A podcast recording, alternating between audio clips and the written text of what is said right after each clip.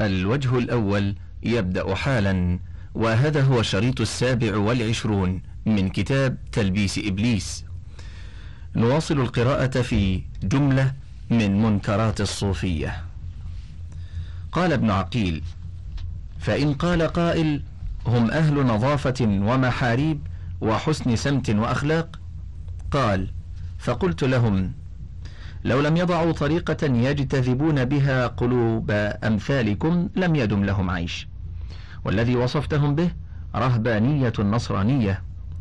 ولو رأيت نظافة أهل التطفيل على الموائد ومخانيث بغداد ودماثة المغنيات لعلمت أن طريقهم طريقة الفكاهة والخداع. وهل يخدع الناس إلا بطريقة أو لسان؟ فإذا لم يكن للقوم قدم في العلم ولا طريقة فبماذا يجتذبون قلوب أرباب الأموال؟ واعلم أن حمل التكليف صعب ولا أسهل على أهل الخلاعة من مفارقة الجماعة ولا أصعب عليهم من حجر ومنع صدر عن أوامر الشرع ونواهيه. وما على الشريعة أضر من المتكلمين والمتصوفين. فهؤلاء يفسدون عقائد الناس بتوهيمات شبهات العقول. وهؤلاء يفسدون الأعمال ويهدمون قوانين الدين يحبون البطالات وسماع الأصوات. وما كان السلف كذلك بل كانوا في باب العقائد عبيد تسليم. وفي باب الآخرة أرباب جد. قال ونصيحتي إلى إخواني ألا يقرع أفكار قلوبهم كلام المتكلمين. ولا تصغي مسامعهم إلى خرافات المتصوفين بل الشغل بالمعاش أولى من بطالة الصوفية والوقوف على الظواهر أحسن من توغل المنتحلة. وقد خبرت طريقة الفريقين فغاية هؤلاء الشك وغاية هؤلاء الشطح. قال ابن عقيل والمتكلمون عندي خير من الصوفية لأن المتكلمين قد يزيلون الشك والصوفية يوهمون التشبيه. فأكثر كلامهم يشير إلى إسقاط السفارة والنبوة. فإذا قالوا عن أصحاب الحديث قالوا أخذوا علمهم ميتا عن ميت فقد طعنوا في النبوات وعولوا على الواقع. ومتى أزري على طريق سقط الأخذ به؟ ومن قال حدثني قلبي عن ربي فقد صرح أنه في غنى عن الرسول ومن صرح بذلك فقد كفر. فهذه كلمة مدسوسة في الشريعة تحتها هذه الزندقة. ومن رأيناه يزري على النقل علمنا أنه قد عطل أمر الشرع. وما يؤمن هذا القائل حدثني قلبي عن ربي أن يكون ذلك من إلقاء الشياطين. فقد قال الله عز وجل وإن الشياطين ليوحون إلى أوليائهم. الأنعام الحادية والعشرون والمئة. وهذا هو الظاهر لأنه ترك الدليل المعصوم. وهو عول على ما يلقى في قلبه الذي لم تثبت حراسته من الوساوس. وهؤلاء يسمون ما يقربهم خاطرا.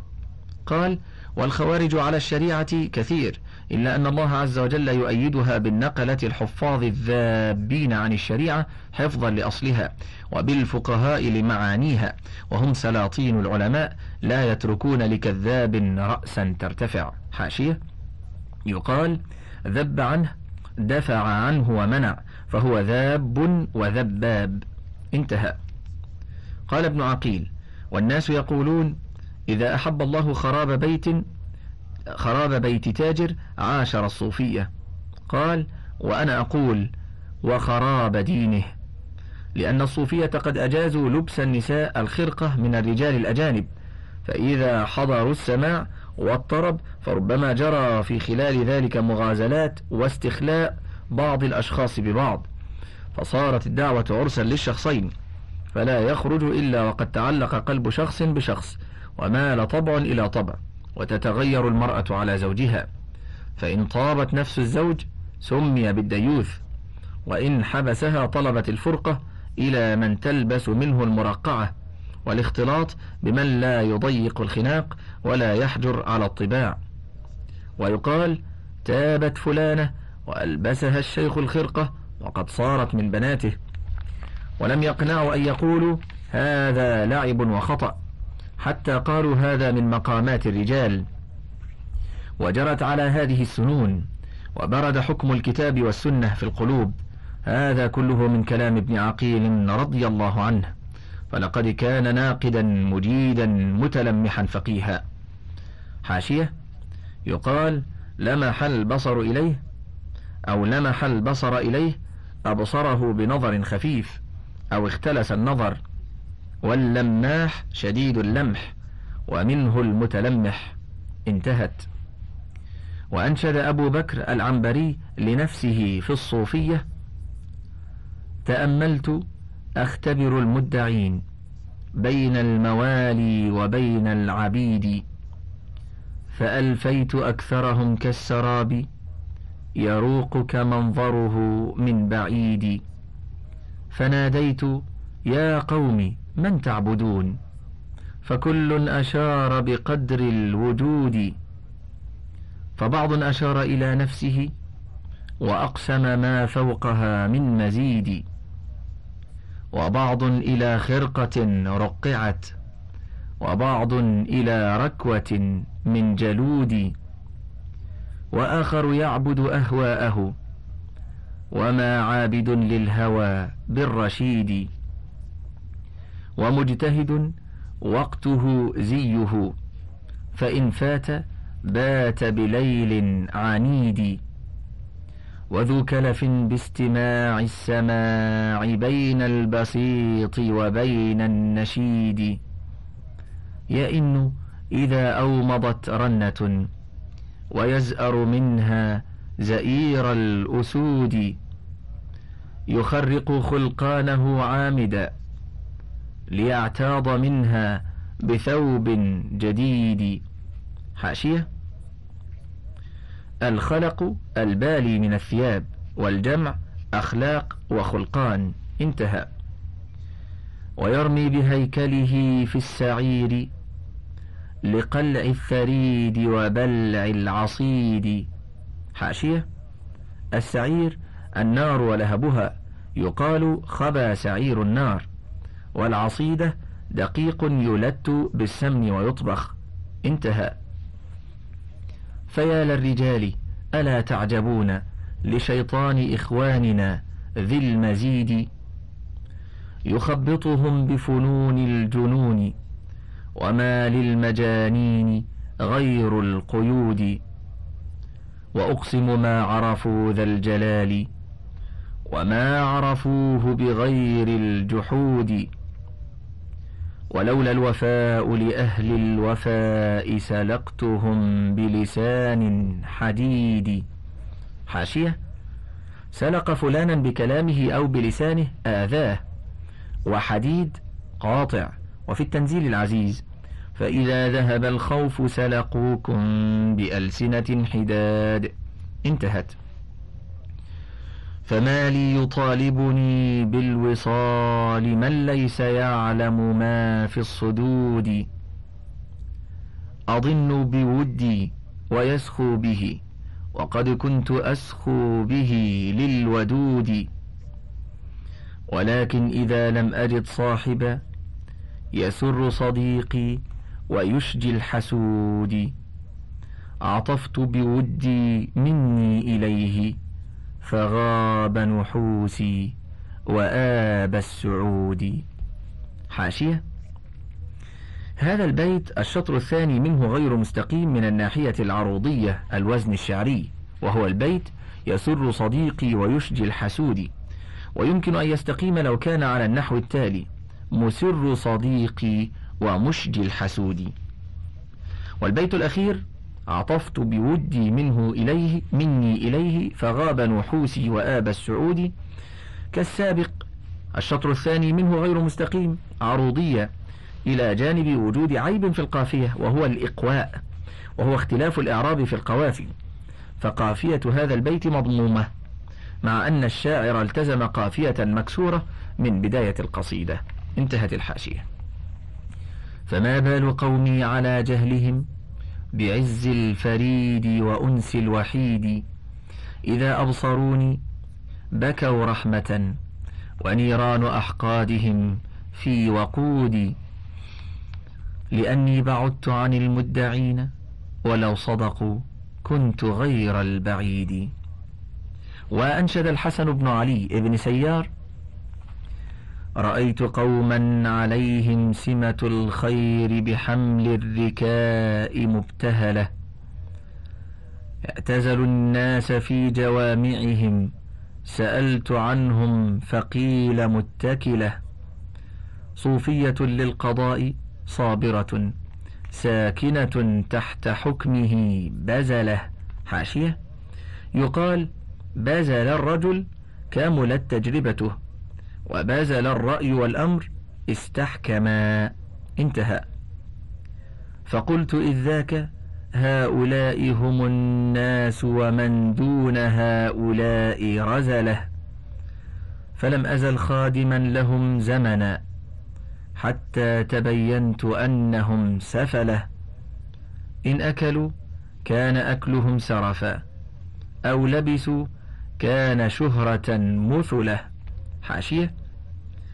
المثلة والمثلة العقوبة والتنكيل والجمع مثلات والمثل الشبه والنظير. انتهى.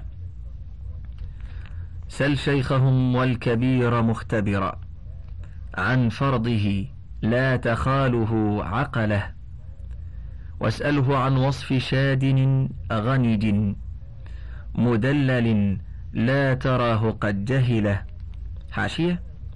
الشادن ولد الظبية والجمع شواد.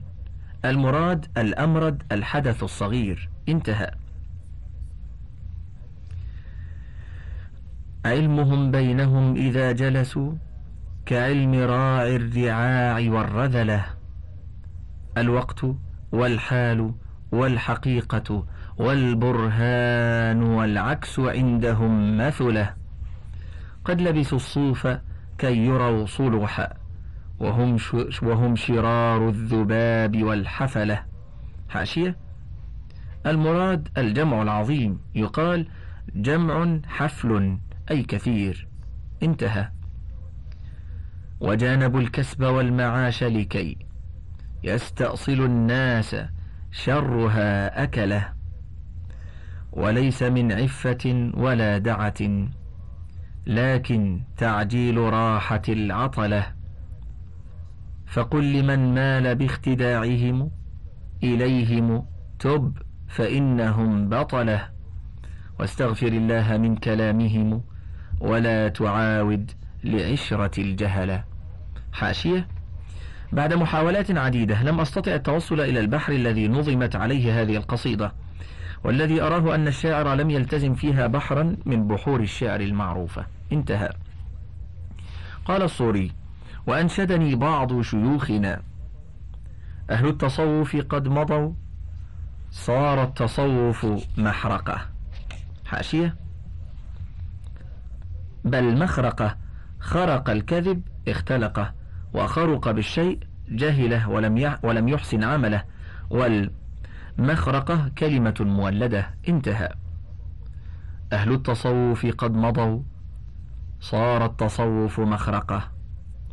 صار التصوف صيحة وتواجدا ومطبقة. حاشية؟ يقال رجل مطبق عليه أي مغمى عليه. انتهى. كذبتك نفسك ليس ذا سنن الطريق الملحقة. حاشية؟ ألحق به أدركه. وفي دعاء القنوت إن عذابك الجد بالكفار ملحق. انتهى.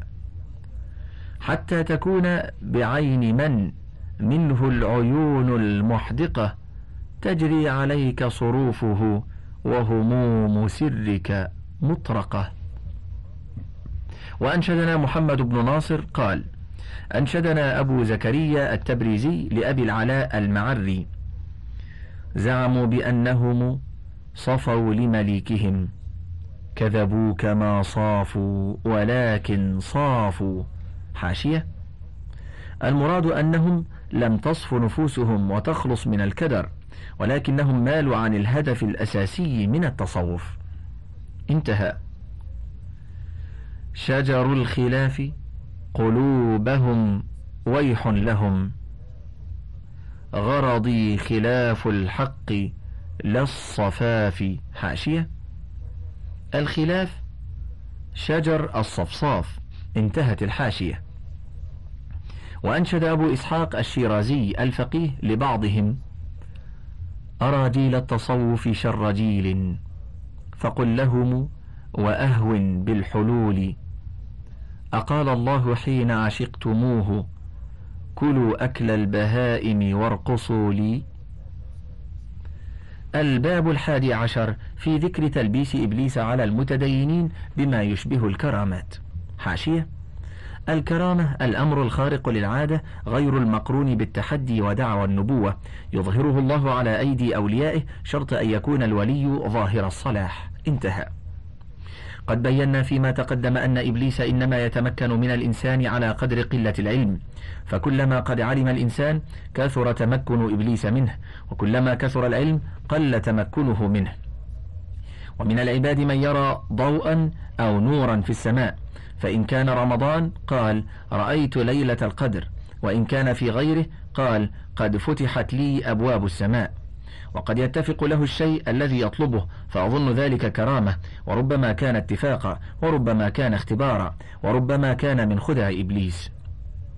والعاقل لا يساكن شيئا من هذا ولو كان كرامة. وقد ذكرنا في باب الزهاد عن مالك بن دينار وحبيب العجمي أنهما قالا إن الشيطان لا يلعب بالقراء كما يلعب الصبيان بالجوز. ولقد استغوى بعض ضعفاء الزهاد بأن أراه ما يشبه الكرامة حتى ادعى النبوة. فعن عبد الرحمن بن حسان قال كان الحارث الكذاب من أهل دمشق وكان مولى لأبي الجلاس حاشية. الحارث بن سعيد المتنبي الكذاب ويقال له الحارث ابن عبد الرحمن بن سعيد الدمشقي مولى أبي الجلاس العبدري. ويقال مولى الحكم ابن مروان كان أصله من الجولة. فنزل دمشق وتعبد بها وتنسك وتزهد ثم مكر به ورجع القهقر على عقبيه وانسلخ من آيات الله وفارق حزب الله المفلحين. مات سنة تسع وسبعين على يد عبد الملك بن مروان. البداية والنهاية الجزء التاسع الصفحة الثلاثون وانتهت الحاشية. وكان له أب بالغوطة تعرض له إبليس وكان متعبدا زاهدا. لو لبس جبة من ذهب لرأيت عليه زهادة. وكان إذا أخذ في التحميد لم يصغي السامعون إلى كلام أحسن من كلامه. قال فكتب إلى أبيه يا أبتاه أعجل علي فإني قد رأيت أشياء أتخوف منها أن تكون من الشياطين. قال فزاده أبوه غيا وكتب إليه يا بني أقبل على ما أمرت به إن الله يقول هل أنبئكم على من تنزل الشياطين؟ تنزل على كل أفاك أثيم. الشعراء الحادية والعشرون والمئتان والثانية والعشرون والمئتان. ولست بأفاك ولا أثيم فامضي لما أمرت به. وكان يجيء إلى أهل المساجد رجلا رجل رجلا فيذكر لهم أمره ويأخذ عليهم العهود والمواثيق إن هو رأى ما يرضى قبل وإلا كتم عليه. وكان يريهم الأعاجيب. كان يأتي إلى رخامة في المسجد فينقرها بيده فتسبح. وكان يطعمهم فاكهة الصيف في الشتاء ويقول خرجوا حتى أريكم الملائكة. فيخرجهم إلى دير المران. حاشية. الغوطة المنطقة التي منها دمشق يحيط بها جبال عالية من جميع جهاتها ولا سيما من شماليها فإن جبالها عالية جدا ومياهها خارجة من تلك الجبال. معجم البلدان الجزء الرابع الصفحة التاسعة عشرة بعد المئتين. دير المران قريب من دمشق على تل مشرف على مزارع وبناؤه بالجص وأكثر فرشه بالبلاط الملون وهو دير كبير وفيه رهبان كثيرة. معجم الجزء الثاني صفحة الثالثة والثلاثون والخمسمائة والرابعة والثلاثون والخمسمائة. انتهت الحاشية. فيريهم رجالا على خير. فتبعه بشر كثير وفشي الأمر وكثر أصحابه حتى وصل خبره إلى القاسم ابن مخيمرة. حاشية. الهمداني أبو عروة المدني الدمشقي وثقه العجلي وأبو حاتم وابن حبان وهو كوفي. سكن الشام. تاريخ الثقات في الصفحة الحادية والسبعين والثلاثمائة بعد الألف. التهذيب الجزء الثامن الصفحة السابعة والثلاثون بعد الثلاثمائة وانتهت الحاشية. فقال له إني نبي. فقال له القاسم كذبت يا عدو الله.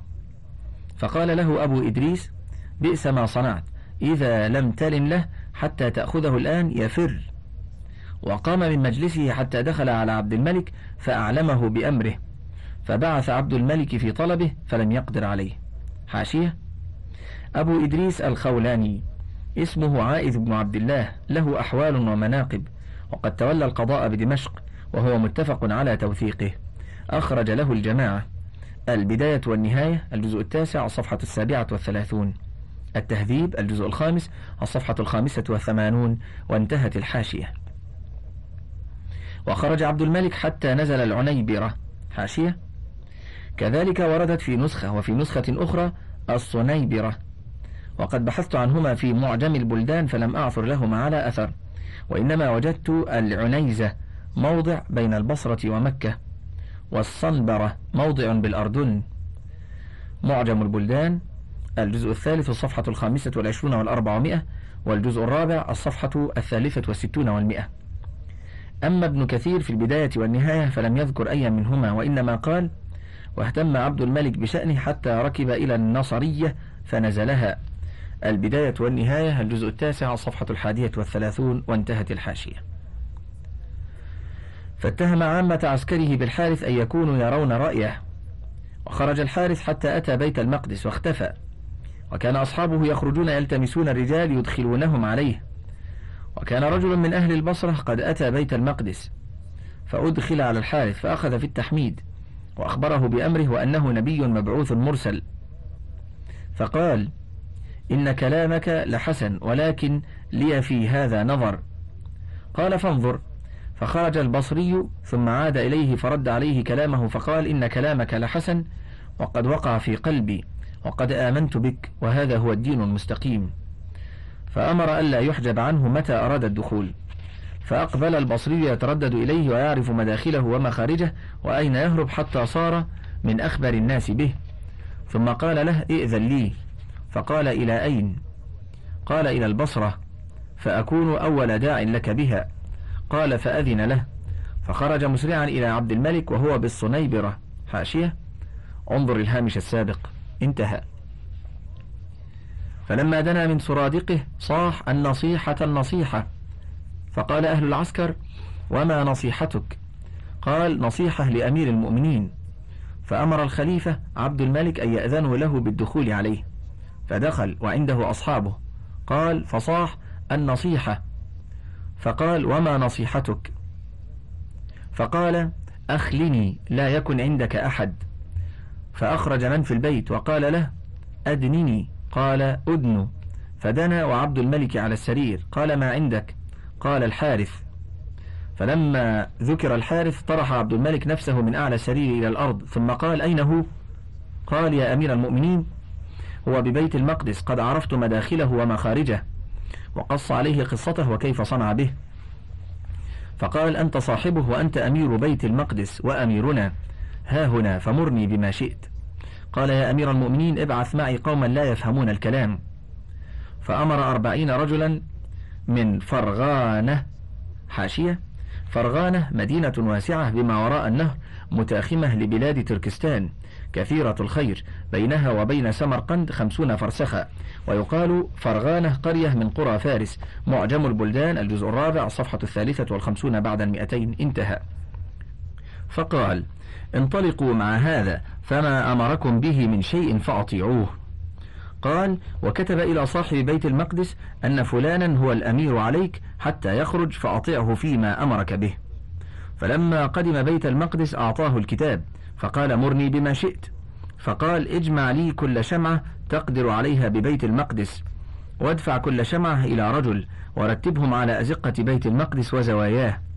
فإذا قلت أسرجوا أسرجوا جميعا. فرتبهم في أزقة بيت المقدس وزواياها بالشمع. وتقدم البصري إلى منزل الحارث. فأتى الباب فقال للحارب استأذن لي على نبي الله. قال في هذه الساعة ما يؤذن عليه حتى يصبح. قال أعلمه أني ما رجعت إلا شوقا إليه قبل أن أصل. فدخل عليه وأعلمه بكلامه فأمره بفتح الباب. قال ثم صاح البصري أسرج الشموع فأسرجت حتى كانت كأنها النهار. ثم قال من مر بكم فاضبطوه كائنا من كان. ودخل هو إلى الموضع الذي يعرفه فطلبه فلم يجده. فقال أصحاب الحارث هيهات تريدون تقتلون نبي الله قد رفع إلى السماء. قال فطلبه في شق قد هيأه سربا فأدخل البصري يده في ذلك السرب فإذا هو بثوبه فاجتره فأخرجه إلى الخارج. حاشية؟ أي جره واجتذبه انتهى. ثم قال للفرغانيين اربطوه فربطوه. فبينما هم يسيرون به على البريد إذ قال أتقتلون رجلا أن يقول ربي الله؟ فقال رجل من الفرغانيين أولئك العجم هذا كرامتنا. فهات كرامتك أنت. وساروا به حتى أتوا به عبد الملك. فلما سمع به أمر بخشبة فنصبت فصلبه. وأمر بحربه وأمر رجلا فطعنه. فلما صار إلى ضلع من أضلاعه فانكفأت الحربة عنه. جعل الناس يصيحون ويقولون الأنبياء لا يجوز فيهم السلاح. فلما رأى ذلك رجل من المسلمين تناول الحربة ثم مشى إليه وأقبل يتحسس حتى وافى بين ضلعين فطعنه بها فأنفذها فقتله. قال الوليد بلغني أن خالد بن يزيد ابن معاوية حاشية ابن أبي سفيان كان أعلم قريش بفنون وله يد طولى في الطب وكلام كثير في الكيمياء. وكان قد استفاد ذلك من راهب اسمه مريانش وكان خالد فصيحا بليغا شاعرا منطقيا كأبيه. توفي سنة 85 للهجرة. البداية والنهاية الجزء التاسع الصفحة السادسة والستون. انتهى. دخل على عبد الملك بن مروان حاشية ابن الحكم بن أبي العاص بن أمية أبو الوليد الأموي أمير المؤمنين. سمع عثمان بن عفان وكان يجالس الفقهاء والعلماء والعباد والصلحاء. وروى الحديث عن كثير من الصحابة. تولى الخلافة سنة خمس وستين وكانت وفاته سنة ست وثمانين للهجرة. البداية والنهاية الجزء التاسع صفحة السابعة والستون إلى الخامسة والسبعين وانتهت الحاشية. قال الوليد بلغني أن خالد بن يزيد ابن معاوية دخل على عبد الملك بن مروان. فقال لو حضرتك ما أمرتك بقتله. قال ولم؟ قال إنما كان به المذهب فلو جوعته ذهب عنه. حاشية. المذهب اسم شيطان من ولد إبليس. انتهى. وروى أبو الربيع عن شيخ أدرك القدماء قال لما حمل الحارث على البريد وجعلت في عنقه جامعة من حديد وجمعت يده إلى عنقه فأشرف على عقبة بيت المقدس تلا هذه الآية قل إن ضللت فإنما أضل على نفسي وإن اهتديت فبما يوحي إلي ربي. سبأ الخمسون. فتقلقلت الجامعة ثم سقطت من يده ورقبته إلى الأرض. حاشية. الجامعة الغل يجمع اليدين إلى العنق. انتهى. فوثب الحراس الذين كانوا معه فأعادوها عليه. ثم ثم ساروا به فلما أشرفوا على عقبة أخرى قرأ آية فسقطت من رقبته ويده على الأرض فأعادوها عليه. فلما قدموا على عبد الملك حبسه وأمر رجالا من أهل الفقه والعلم أن يعظوه ويخوفوه الله ويعلموه أن هذا من الشيطان فأبى أن يقبل منهم فصلب. وجاء رجل بحربة فطعنه فانثنت فتكلم الناس وقالوا ما ينبغي لمثل هذا أن يقتل. ثم أتاه الحارس برمح دقيق فطعنه بين ضلعين من أضلاعه ثم هزه وأنفذه. وسمعت من قال قال عبد الملك للذي ضربه بالحربة لما انثنت أذكرت الله حين طعنته؟ قال نسيت. قال فاذكر الله ثم طعنه فذكر الله ثم طعنه فأنفذهما. حاشية؟ انظر البداية والنهاية لابن كثير حيث تجد تفصيلا لهذه القصة. الجزء التاسع الصفحة الثلاثون إلى الثانية والثلاثين وانتهت الحاشية. انتهى الوجه الأول. فضلا. اقلب الشريط.